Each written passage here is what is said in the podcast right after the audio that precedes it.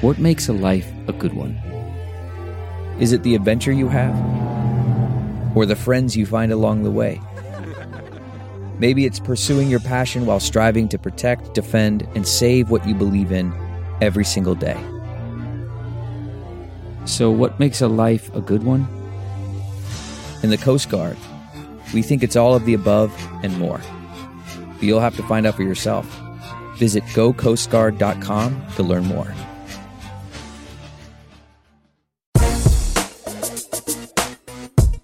CBS News, this is The Takeout with Major Garrett. Well, welcome to a special episode of The Takeout, and I'm kind of venturing into uncharted waters for me. Uh, the world of UFC. Um, if you were to dangle a lot of money in front of my eyes, I could probably tell you exactly what UFC stands for, but I wouldn't be sure. So I'm going to turn to our guest, Daniel Cormier. He can tell me all sorts of basic things, and then we'll get into some of the intricacies about what he does. How is it that this very up close, I think it's fair to say, blood sport at times can be among, if not the first globally, one of the first to get back into things uh, amid the pandemic?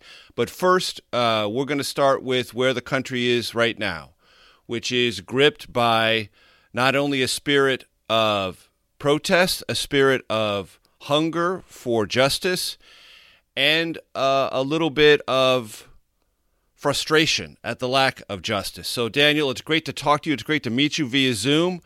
Uh, let's start there. I would like your thoughts. Yeah, I think we're in a, a very dangerous time for our country right now. Everybody's so divided.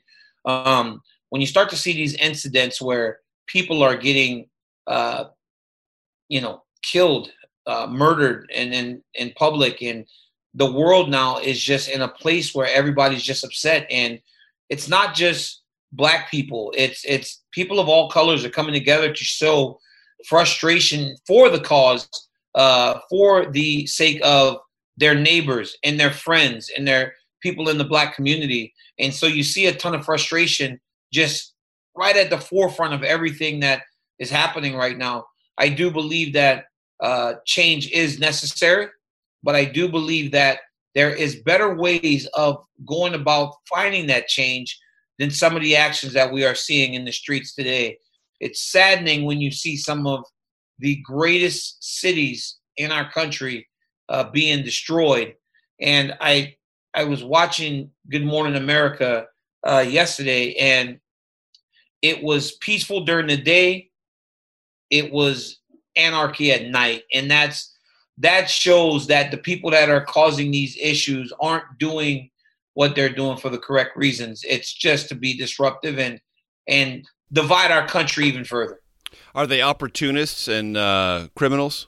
That's exactly what's happening. You know people are taking the opportunity to attach themselves to uh, something that started out so good and turning it into something that isn't isn't isn't very good you know so when you see people looting and stealing and honestly just tearing up businesses that people have worked their whole lives to build is very saddening so let's get personal uh, have you had any experiences that you would regard as biased discriminatory or racist in your life i think in your life i think you deal with things at times but I've been one of the lucky few people. I've been not not not even a few. I've just been lucky in the sense that the people that I've been around have been caring. I mean, I've dealt with things, but nothing so outright bad that I feel like, oh man, I don't know if I can live in this country. But we, everybody deals with stuff, you know. Like I've dealt with things, um, but just not at the level of anything we saw happen in Minneapolis or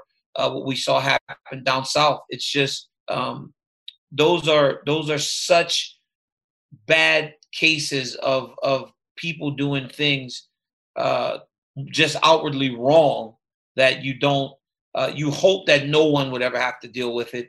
And unfortunately it's happening more and more uh, so much later in in the world than anyone would have expected. Was there ever a time in your young life where you got the talk? You know i grew up in louisiana right? So that was always a part of it. You know there was racism in louisiana. I, I remember uh, i think david duke had a television show on a public access station on TV every week in my hometown. So racism was very uh, prevalent. Like you could still see it. So on TV, it was on TV. it was on TV in my childhood. David Duke still had a television show. So racism is still there. You know, I just think that we as a people have to come together to just treat each other fairly. Like just let's just be fair to each other. Let's love and care for each other and not uh let's just try to let's try to get away from the ways that made our world so ugly uh before I was even here and and the world that my grandmother and my my my mom and my dad rest in peace had to live in where things were just so unfair to them. Do you feel in general frustrated as an African American man in this country? I feel frustrated after seeing what I saw last weekend on that video. I absolutely feel frustrated. Um, there is frustration. There is frustration because at a point there has to be something that changes. And I don't know what that change looks like. I just think that we as a people have to try to affect the things that we can touch and hope that it snowballs into something so much bigger. And I do believe that all these peaceful protests will allow for people to start saying we need to listen. We have to listen to the complaints. We have to listen to the words of the people that feel oppressed. And um, and and I, but yes, anger for what happened in Minneapolis, anger for what happened down south uh, to Ahmaud Arbery, like just anger for those instances, absolutely. Mm-hmm. And there are those who, as they hear your voice, would say, in addition to those names, Eric Garner. Yes. I mean, they they would uh, Philando Castile. So many people. Yes. They would they would the, the names trip off their tongues. They know the names. It just keeps on. The list goes on and on and on. And every single time, it never feels any less angering than it does uh, today. It's always upsetting, and um, you just hope that there comes a time where these instances they don't happen, and they they don't they just don't happen. They just don't happen. Where are you in your UFC career? And remind me again what UFC stands for. The Ultimate Fighting Championships. I think I would have gotten it. I think I would have yeah, gotten it. Major the Ultimate Fighting Championships and uh, you said earlier, you know, at times it can be a blood sport. There is blood, right? There is blood, but it's it's it's one of the fastest growing sports in the entire world. You know, um, I think it's it's it's something that you truly it's something that anybody can watch and enjoy because it's a fun sport uh, and and guys are so well trained and so physically gifted and so so excited about these competitions. It's it, it's honestly for me the best sport in the world outside of wrestling. I love wrestling, but uh, uh, mixed martial arts is is is honestly the uh, the best sport in the world to me. And you would like to have at least one more bout, correct? One more bout. I'm gonna fight against Stipe Miocic. Hopefully, him and I have fought twice for the heavyweight championship of the world. I beat him in the first fight. He beat me in the second fight. So if you're one and one, I mean, it just makes all the sense in the world to settle it. You know, Stipe is a great guy, uh, college athlete, um, firefighter in Cleveland, Ohio. So, you know, I think when people think about fighting in mixed martial arts, I think what gets lost is the level of person that is now competing inside of the octagon. You got college level athletes, you got college graduates, you got people that have seen so much in this world before they come to MMA. You know, I think in the world it was thought that when you had no options, you went and fought. That's not the case. You're getting people that want to be in the octagon and compete uh, in the sport of mixed martial arts. And what does mixed martial arts mean? It's just a mix of all sports, right? The UFC is the biggest organization in mixed martial arts. But there's a number of organizations outside of the UFC. There's Bellator, there's the one championships over in Asia, but it's it's wrestling, it's jujitsu, it's boxing, it's kickboxing, it's all those sports that come together to form mixed martial arts. You fight in an eight-sided octagon, uh, five five-minute rounds for championships, three five-minute rounds for uh, any other fights. It's uh, it's crazy. You you've never you've never said. Hey, Major, you've never seen anything like it. You watch fighting and the hairs on your arms. You see that beautiful haircut you got there? Yeah, you know exactly. that nice fresh haircut you got right there? It'll go straight back the moment you step into a UFC event. I'm telling you. Right. And I think there's a generational difference because I grew up watching boxing, probably the Yeah. tail end of boxing uh, in its great heyday in this country. Joe Frazier, Ken Norton from my hometown in San Diego, Muhammad Ali. Um, and that was when, that was, like I said, the tail end. So boxing was one of the dominant sports in this country in the 40s, 50s, 60s, and 70s. And for those of us who grew up watching boxing, UFC looks so shocking to us. It looks so much more brutal. But I've been told by people who are much more skilled and knowledgeable about this than I am that there's probably less damage, certainly less brain damage, as a result of UFC or mixed martial arts than boxing. Yeah, and look, those names you just rattled off in terms of boxing. I grew up as a kid and in Louisiana, and my uncles all watched ABC, the Wild World, the, the Wild World of Sports, right? And those guys would show on Saturdays, and I love boxing myself. But in boxing, you wear 10 ounce gloves under 147 pounds, or eight ounce gloves, and then once you get over 147, the gloves are only 10 ounces. In MMA, we fight in four ounce gloves, right? But you don't fight for 36 minutes in a championship fight. You fight for 25. And everybody points to the fact that when a guy falls down, you could jump on him to try to finish the fight. But in boxing, you know, and I don't want, I don't, the one thing I don't want it to seem like is if I'm saying that I don't love boxing. It's one of my favorite sports in the world to watch. It's one of the greatest sports um, in the world. But because of the eight count, right? You get hurt, you get all wobbled and knocked down and hurt. You get a second to kind of regather yourself, then you go back out there and fight. That's why you see more of the sustained damage in boxing opposed to mixed martial arts. When you get hurt in MMA, if you fall down, the guy jumps on you, referee will jump in and stop the fight.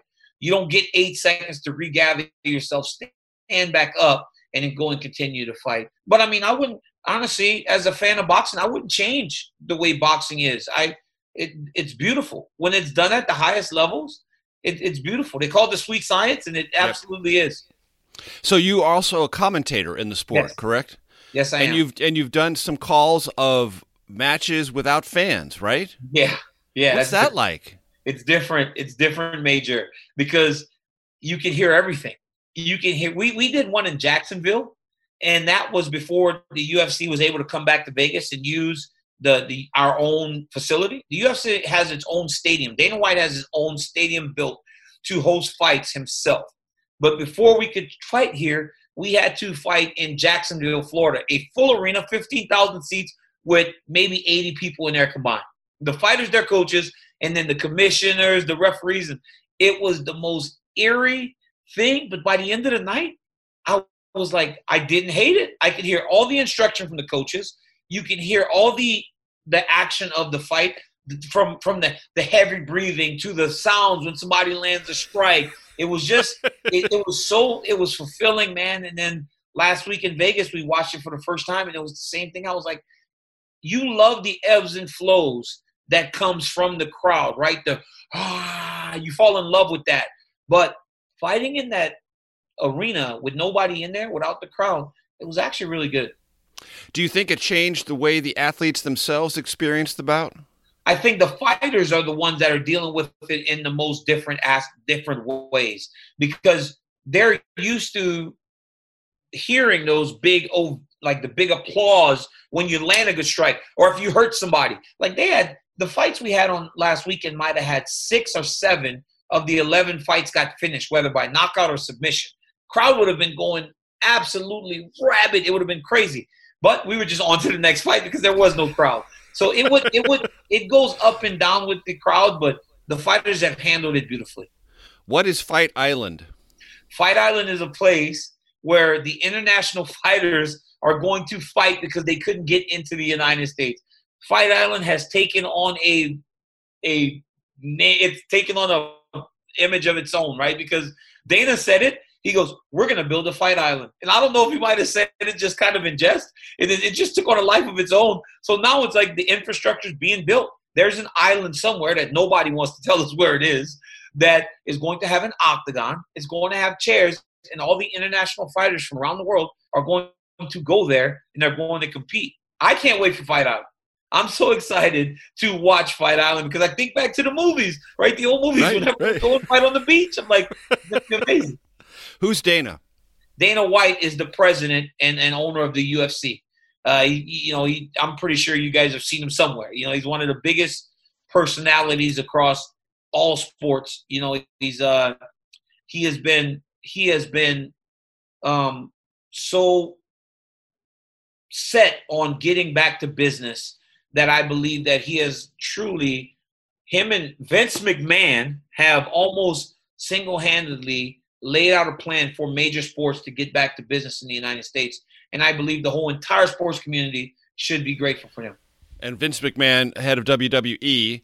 Yes. And is there any relationship uh, between those two as sports? No, no, no. The sports are completely different. Wrestling is sports entertainment.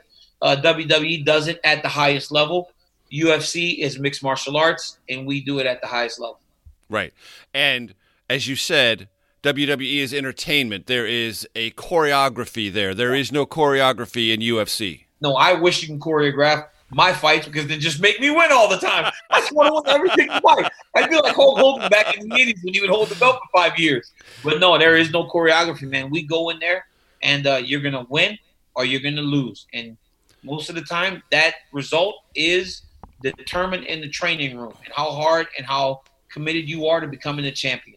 And uh, again, it is the most one of the most beautiful sports in the world. What are your thoughts about safety in terms of the pandemic and this sport? Now, uh, my son wrestled through high school. Anyone who uh, is a wrestler or knows and cares about someone who's a wrestler knows that they deal with all sorts of things the mat rash or worms yeah. and stuff and things that are just part of being up close and physical, sweating on people, breathing on people, this close proximity. You sort of deal with that. I'm not saying that that makes you perfectly prepared for this, but it makes you better uh, prepared and more conscious of some of the risks. Yeah, you know, I believe that when we were in Jacksonville, we had three events and three guys tested positive for COVID 19. guy named Jacare Souza and his three cornermen. They quarantined him, helped him in his recovery to get better. But the testing is insane. The first test in, in Florida was kind of first real sport back, it was kind of like, let's guesstimate as to how we want to do this. This week, when I got back to Vegas, the testing has completely changed. I got there Wednesday, got tested Wednesday in order to work on fr- on Friday. I had a show to do on Friday on ESPN. On Friday night, I had to be back at the hotel by 7 p.m. because that's when the testing for that day was done. Once I tested before 7 p.m., now I am quarantined to the hotel until I leave to the arena the next day. I wasn't allowed to go out and get dinner. I wasn't allowed to do anything. It's just test after test after test after test to ensure that everybody that's in that arena is healthy. And then the Nevada State Athletic Commission took it to a whole nother level. They put plexiglass in front of me and the other commentators because we were the only people in the arena allowed to not have a face covering on. Everyone else outside of the fighters wore face coverings the entire time, even though they had all been tested um, all week leading up to the fight. And then generally, after a fight, I go into the octagon, I interview the winner. This time, I got up from my chair, turned around, faced the camera. They walked into an interview zone, and we spoke in a double box in order to talk to each other. So the the guidelines are just so strict to ensure that we are making sure that you stay ahead of this pandemic. And the moral of that story is this is an overreaction, or no, this is how you do it. This is what you have to do, right? In order to try and make sure that you're not only protecting just the fighter, but everyone they're going to come in contact with over the course of their time here in Vegas as they get ready to step into the octagon. What's Vegas like right now? Different. It's so it's so like bare. There's nothing. All the casinos are closed, right? So if I go from my hotel to the gym to work out, I hardly see anybody. It's it's it's weird to see. Like I said, man, our our some our towns are getting looted and rioted and places are getting set on fire. And then you come to a city like Las Vegas, but was always so full of life that's just kind of dead. Um, I'm I'm ready for our world to go back to what it was before this COVID nineteen pandemic, and I hope that we are we are getting close to that time because um, things have just changed too much too fast, and um, I believe that all of that is is is just making our world just a crazy place right now. So, based on your experience with UFC and everything you just talked to the audience about in terms of preparations and precautions, can you see the NFL being able to come back this season? I know you're not. I mean, that's. I'm not asking you to predict. I'm just saying Yeah. you have experience with this. Yeah. But they would have to do it at such a larger scale. Yeah, I, but I do believe that it's possible, right? I do believe after watching uh, what the UFC has been able to do, what um what now soccer is doing. Uh, I think it's La Liga, the the league. They're starting to play again. I believe that when the NBA uh, locks down a site, which looks like it's going to be the Wild World of Sports in uh, Florida, once all that starts to come in place, I do believe that um, there will be uh, sports, and I believe that at some point there will be sports and there will be fans, but at half capacity, maybe 25% capacity, you know, because with the social distancing guidelines that are in place today, you see that the number of cases are starting to go down. The curve is starting to flatten. So if you do the same thing in sport, in athletics, you can go on and allow for the world to kind of get going again. But you're going to have to continue to abide by those rules that are in place. You talked about the NBA. Talk to me about Kobe. Man, you know, I did a show. I do a show called Detail uh, at ESPN with Kobe. It's Kobe's brainchild. You know, it's um, it's the show where we break down video, and I'm the MMA guy for it. And I met him, and he was just a great guy. Like he would light up the the room, and he was so engaging, and he was so smart. and He was a visionary. He understood exactly what he wanted for Granity Studios. And it's just sad that he's gone way too soon because I felt like Kobe's second act was going to be better than anything we had seen. And you know how tremendous uh, he was on the basketball court uh, with five championships and an MVP to his name, Olympic gold medal, and everything else. So um, now every time I do a detail, I try to ensure that I do it to the highest and the best of my ability because I want to try to honor him with every single episode that I do.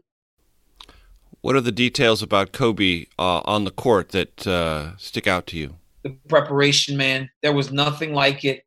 The preparation, the intensity, the the commitment to winning. You know, even I, I see a lot of guys after, especially after watching Michael Jordan, uh, the documentary, The Last Dance. It rubs some people wrong to see the way that he was, and Kobe mapped his life out like Jordan. But the truly elite, the truly special ones, the ones that aspire to be like that, they have no problem with the way that those guys behave because that's the mentality of a champion. I mean, I've won belts in every organization I've ever competed in.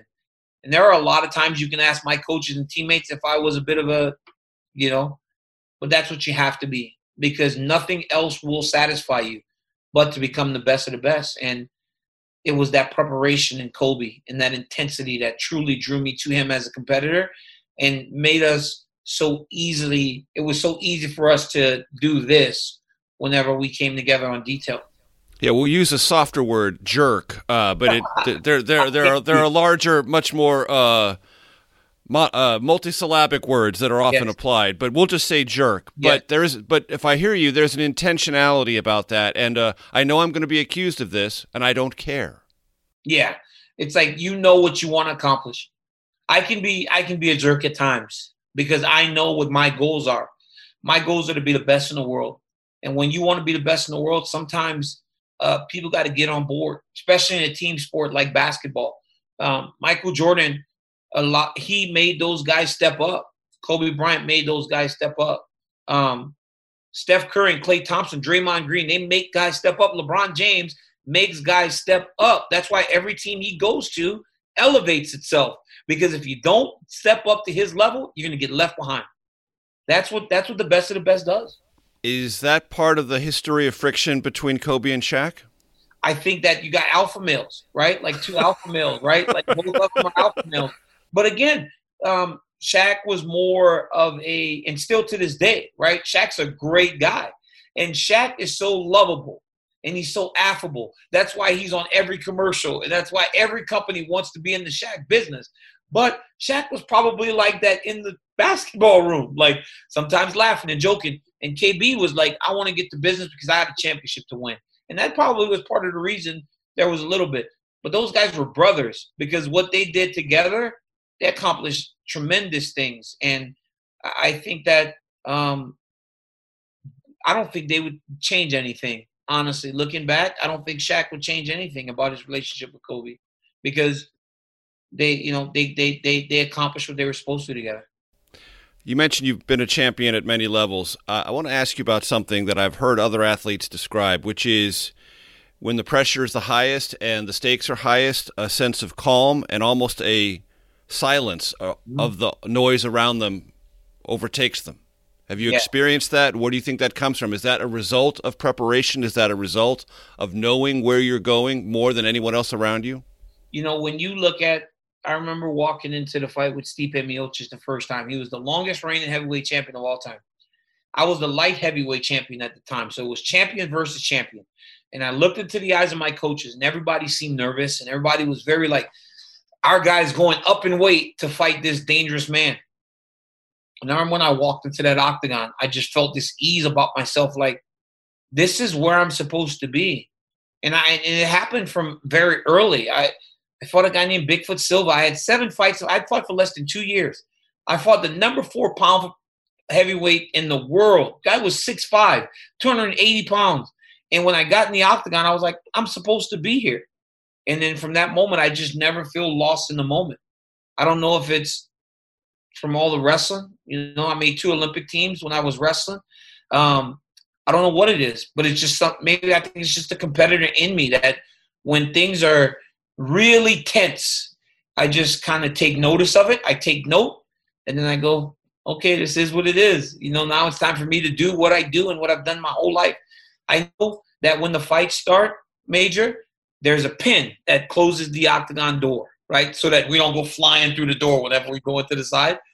And every time I'm in there, I can hear it.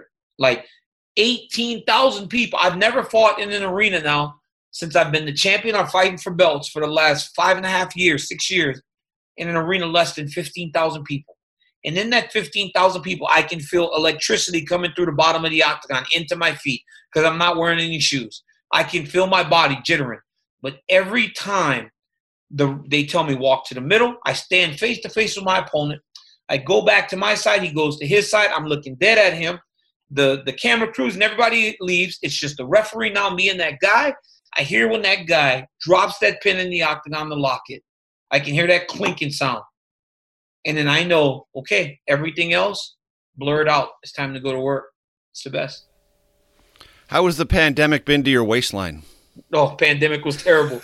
I mean, let me tell you something. Hey, not everybody holds up as good as you do, Major, with the way that you're looking right now. I mean, you're looking felt you lost five pounds when you got your hair cut. I put on 15 pounds in the midst of the pandemic, but I've gotten it back off now, and I'm starting to feel like myself. Daniel Cormier, it's been a great pleasure. I really appreciate the time. All the best of luck to you, and uh, I will watch avidly. Yes. The next opportunity that presents itself. Be well, be safe, and be good. Thank you, thank you, Major. Put some gym shorts on because Lord knows what you're gonna do to people in your house when you get invited at UFC buzz.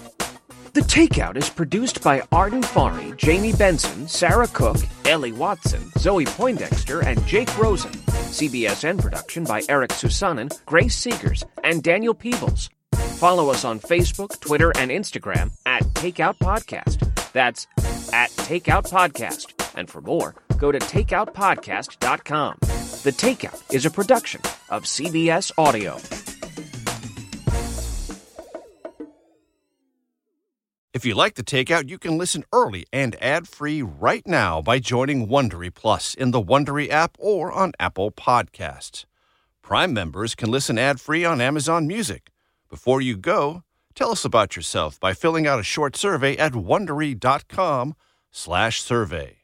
Save on Cox Internet when you add Cox Mobile and get fiber powered internet at home and unbeatable 5G reliability on the go. So whether you're playing a game at home, yes, cool, or attending one live, you can do more without spending more. Learn how to save at cox.com slash internet. Cox Internet is connected to the premises via coaxial cable. Cox Mobile runs on the network with unbeatable 5G reliability as measured by Ookla LLC in the U.S. to H2023. Results may vary, not an endorsement. Other restrictions apply. I'm CBS News correspondent Major Garrett, host of the podcast Agent of Betrayal, the double life of Robert Hanssen. During the Cold War, FBI agent Robert Hanssen traded classified secrets to the Kremlin in exchange for cash and jewels. In the podcast, you'll hear from Hanssen's closest friends, family members, victims, and colleagues for the most comprehensive telling of who Robert Hanssen really was. Binge the entire series now. Agent of Betrayal, the double life of Robert Hanssen is available on the Wondery app, Amazon Music, or wherever you get your podcasts.